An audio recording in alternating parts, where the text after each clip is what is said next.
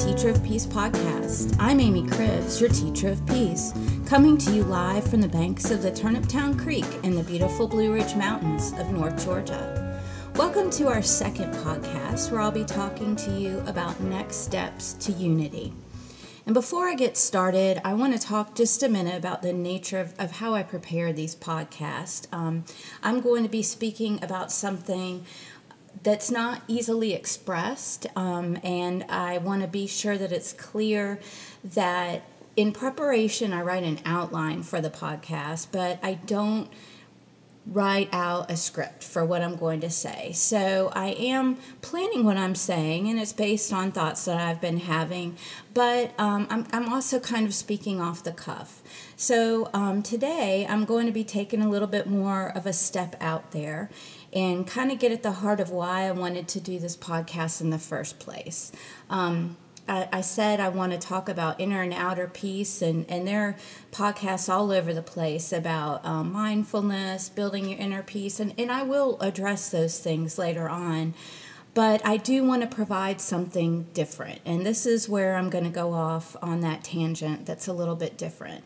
And so I'm saying all this because of the vulnerable place I'm putting myself in and expressing that I know that I might not express things perfectly. And that's part of the authenticity of this podcast. Um, just know that I'm speaking from the heart and saying something that I think needs to be said and I hope that I'm able to say it in a manner that is fair and, and makes the point um, without hurting feelings or giving the wrong impression.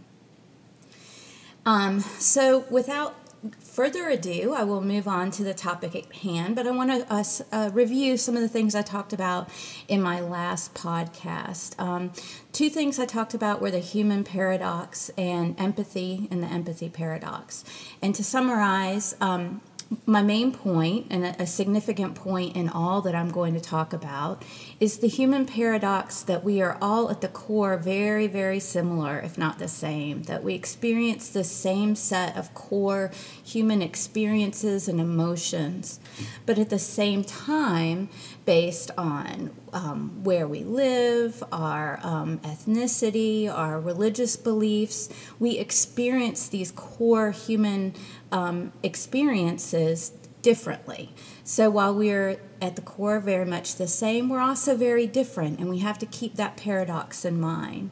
Another thing we have to keep in mind is empathy. And I talked about how Paul Parkins described empathy as the righteous struggle to try to understand one another. And I took that a step further, and I believe that we can't actually ever know the experience of someone else. Um, there are definitely people we can understand a little bit better than others, but that in all reality, even the people we love the most, we will never know what it's like, in, in Atticus Finch's words, to walk around in their skin. So, both of those things are things to keep in mind as I talk about the next step to unity. So, today I'm going to talk about the political divide in our nation, um, and I hope to approach it in a way that's very different from honestly anything that I've heard out there. Um, the first thing I want to do before I, I, start speaking is to acknowledge that um, I am very concerned about some policies that are, are being passed. Um, and more so, I'm horrified by the the government's um, model of incivility that that is currently being accepted from both parties. So I just want to make that clear that while I'm talking about building peace, I do have real concerns. But how we express those and move forward with those is, is really significant.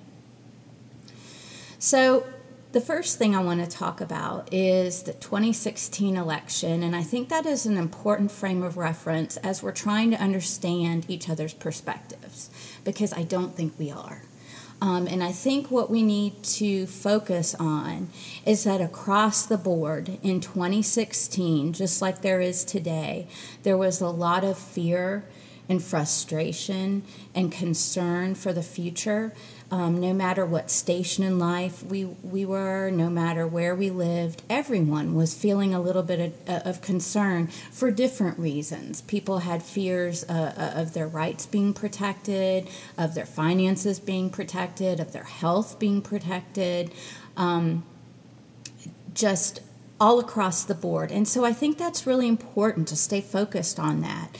That that was what was going on during that election, and it still continues, if not even more so today. Um, and so that that is the main point I want to make that right now we're operating under a lot of negative feelings, but I think it's also important to, to recognize that that is across the board, that it's not just particular to one party or one group of people. Every everyone's kind of feeling this. Oh, I just don't have this confidence that I used to have about the future and and what that holds for me. Um, let me let me talk about that just a little bit. I, I feel like I'm a solid example of middle class America. I grew up in middle class America. I, I live in middle class America. Um, I've been fortunate to never have to know what it was like to not be able to have food on the table or to struggle, but I also have never known what it's like to be wealthy. Um, I've never had that level of comfort where I just didn't have to worry. And something I've felt lately, something I felt in 2016, was that, you know, as a child, I felt like I would reach this point that, um, well, I talked about how that I knew everything and everything was in place, but also this level of um, comfort uh, of knowing that I might not make a million dollars, but I'm okay, I'm safe. I felt like, you know, if, if you did your work, you worked hard, you paid your taxes, followed the law, didn't hurt other people, that everything would be okay. And I know a lot of us are kind of feeling that we don't have that same kind of confidence right now. I know that I worry about my financial security, I worry about my physical security, and that's what we're all feeling right now. Uh, a couple weeks ago, I fell and, and hurt my foot and was pretty sure that it, it was broken. And you know this is this is a really common scenario that I had to make all kinds of calls before I would go to the doctor because I was afraid of how much it was going to cost. Was it worth waiting over the weekend to see if it still hurt? But what if it what if it really was broken and I didn't get the attention I needed right away? Um, and then once I did decide to go to the doctor, calling different facilities to see where I could get the cheapest X-ray and like where I live, there's one option. So there aren't many options. But this is a common theme across um, the United States. Um, and, and I think this is something important to keep in mind that we all want to feel that we can continue our way of life without interruption and that we're safe and that if we just do good, do the right thing, don't hurt anybody else, that we'll be okay. And I think that's just what all of us are wanting right now. So, this is the difficult part to talk about. Um, as unhappy as I am with some things I see going on in the government, I'm also unhappy with some things I see just with people in general. And I think it's important to say that what I experience in real life, not on the computer, not on the screen, is totally different than what I see when I turn on the screen. Um, every now and then things get tense and uncomfortable in real life, but I think overall, as I look out around me, um, 97% of the people are civil. I don't feel afraid. Nobody says ugly things to me. Um, people don't say the things in real life, thankfully, that they're willing to say on Facebook. So I think that's an important piece that real life and what we see in media is different, and we need to acknowledge that. But what I want to address is as someone who has lived with diversity and someone who has also lived in rural America I want to make the point that I love and understand the perspectives of both groups of people. And I don't hear anybody saying that, especially in the media or in the government right now. Um, I think that the fears of minorities are very serious and make sense, and there's something we need to take seriously and have action against. And um, and, and make that a priority of our nation. At the same time, I understand the fears and concerns of rural Americans who are deeply rooted in this way of life and are afraid that they're going to have that taken away. We need to have some really serious conversations, probably difficult conversations with people we really don't agree with about how two things can exist at the same time, how it's possible to have people living lives in a way that you might not approve of or that you want for yourself, but that doesn't in any way, shape, or form infringe upon your own. So, I guess what I'm saying is we do just have to find a way to talk to each other, and we're not. Um, and a lot of it has to do with the politicians and big corporations playing against us against each other. They are cashing in on this division, and they're not doing anything in general to um, step in and change it. And and I think we need to move towards solutions. We need to stop focusing on. We know we're not happy right now. None of us are happy right now. We know things need to change, but we need to stop pointing fingers and, and throwing sand. We need to talk about solutions. And it's not easy. It is not easy. I'm, I'm not saying that this is something that we should can just go out and do and that it, it's easy to do. It's not.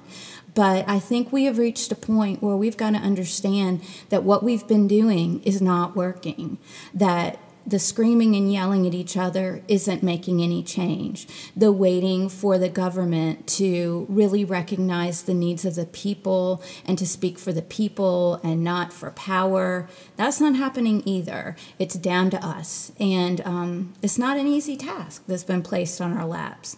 But I think the core of it is understanding that all of us just want to be able to lead our lives the way we always have um, and some of us are really concerned about civil rights and feel that that should be a huge focus of our nation.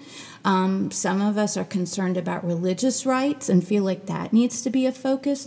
We're all wanting to be able to live the kind of life that we've been promised as Americans. And we need to have different kind of conversations to ensure that everyone is able to do that. So, I guess I said I want to focus on solutions. So these are a few of my ideas about solutions. And some of the items I will speak about um, individually in future podcasts. But I think what we need to focus on is not what's going on now, but where do we go from here? How do we change this? And how can we change the dialogue, the national dialogue that is just hateful and um, not moving forward at all? How, how can we make America a better place, the place that we were promised? The main thing is, I think we need to focus back on the people. Um, we just live in this media infiltrated world where um, we have our uh, stars that we see all the time. Those are our common points of, of interest, the government. I mean, it is just 24 hours of what's going on with these people who live lives that are totally different than most of us. We don't see on TV just normal, regular people, you know, they don't have a show about going to the grocery store and, and picking watermelon. I mean, it, it's what we see on TV is not real life. Um, and I feel like we need to move the focus back. Hey, we're down here. We're the ones. We are America, and we need to be represented. So, first, I think that's important that we need to realize the difference between what we're seeing on TV and what is going on in our neighborhoods and our community and, and the people we go to church with, and look back at, at real life. Um, and with that, I, I do want to say that one fear I have is that it worries me to see anyone putting so we we are at a point where we put so much faith in one individual human and that's frightening. No matter what party they represent no matter what their job um, we need to reach a point where we can say i like this about this person but i really don't support this or, or that was a terrible decision when they did that.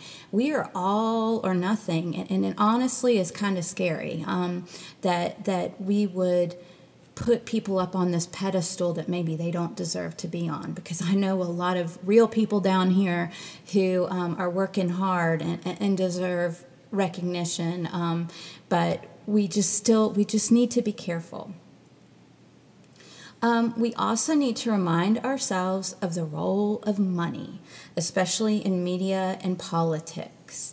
Um, I think it's really important, especially with media, and I guess I should clarify. It's odd coming from someone who is doing a podcast and I've set up social media accounts to get my message out there. And it's kind of odd because for most of my adult life, I've not had cable TV. I do not watch the news, and that's very intentional. Um, I read the news to stay informed, but I would say that most of what's out there and called the news isn't actually news. I remember the day um, when, in the every evening, we'd set up our TV trays uh, on the brown plaid couch and watch Dan Rather or Walter Cronkite, and you had 30 minutes of news and there were no commentators. It was just one person reading the news. You could hear the typewriters in the background. It was very cut and dry, and the decision was left to you. You got to interpret that how you wanted. Nobody told you how to do so. Um, and then news became a business. And so now it's everywhere we go. You can choose. Um, whatever your perspective, there's something out there for you, and it's probably out there 24 hours a day. And I just think it is so critical to remember that it is a business, and with a business comes money.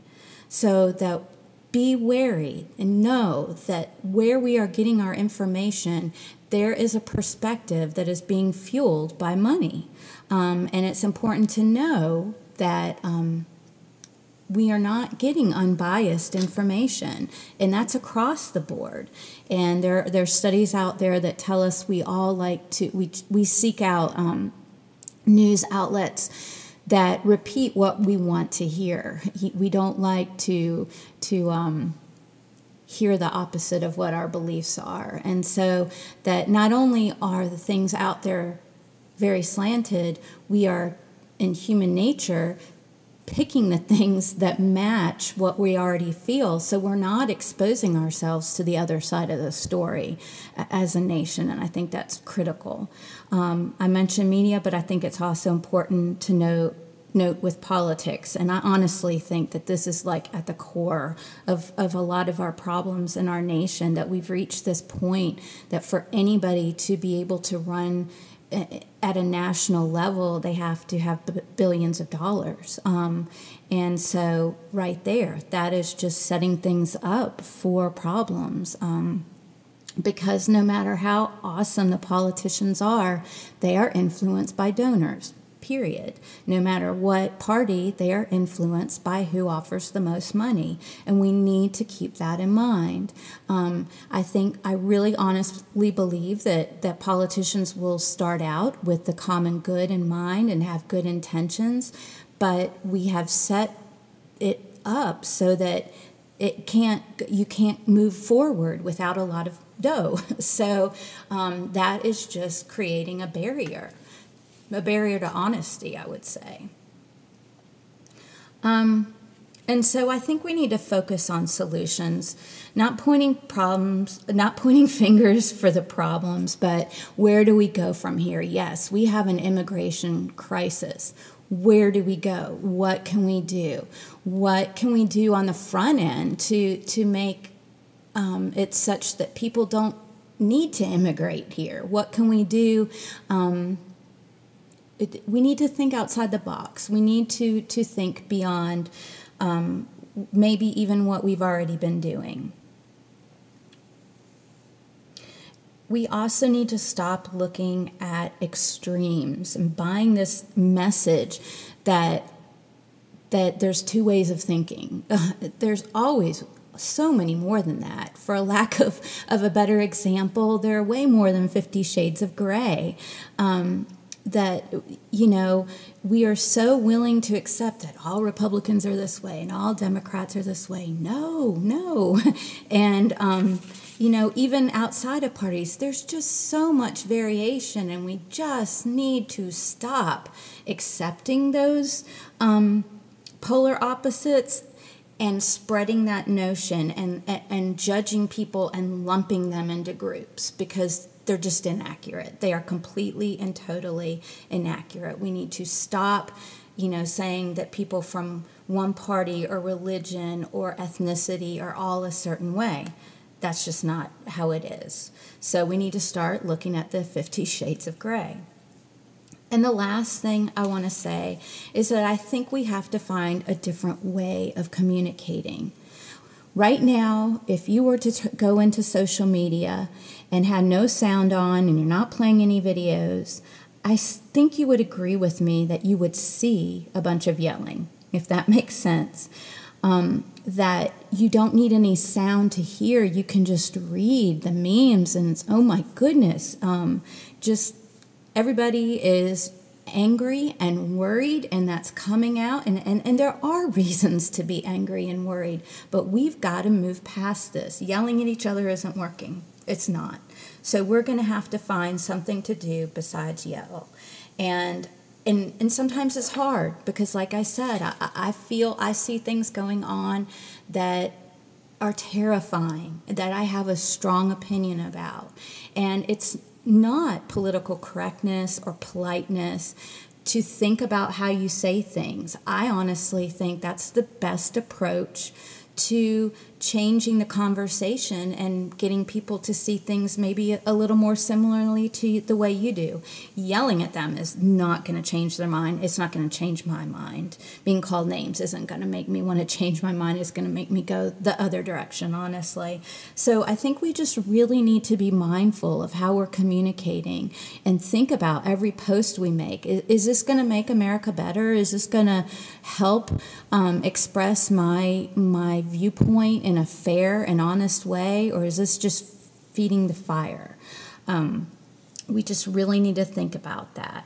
We need to look at the big picture. What are we really wanting? And I think what we really want is for each of us to just be able to live our lives the way we want, feel safe, feel like we can get sick and not have to go bankrupt, just feel these basic human things and not feel threatened. And that, that's what everybody is wanting. Um, and, and we need to keep that mind. So, as I close today, I am going to um, call up on a quote from Abraham Lincoln, who said, A house divided cannot stand. And I think that's something um, very important to keep in mind. And honestly, I, will have to go back and check the context of that quote um, to know if it was a specific reference to the government.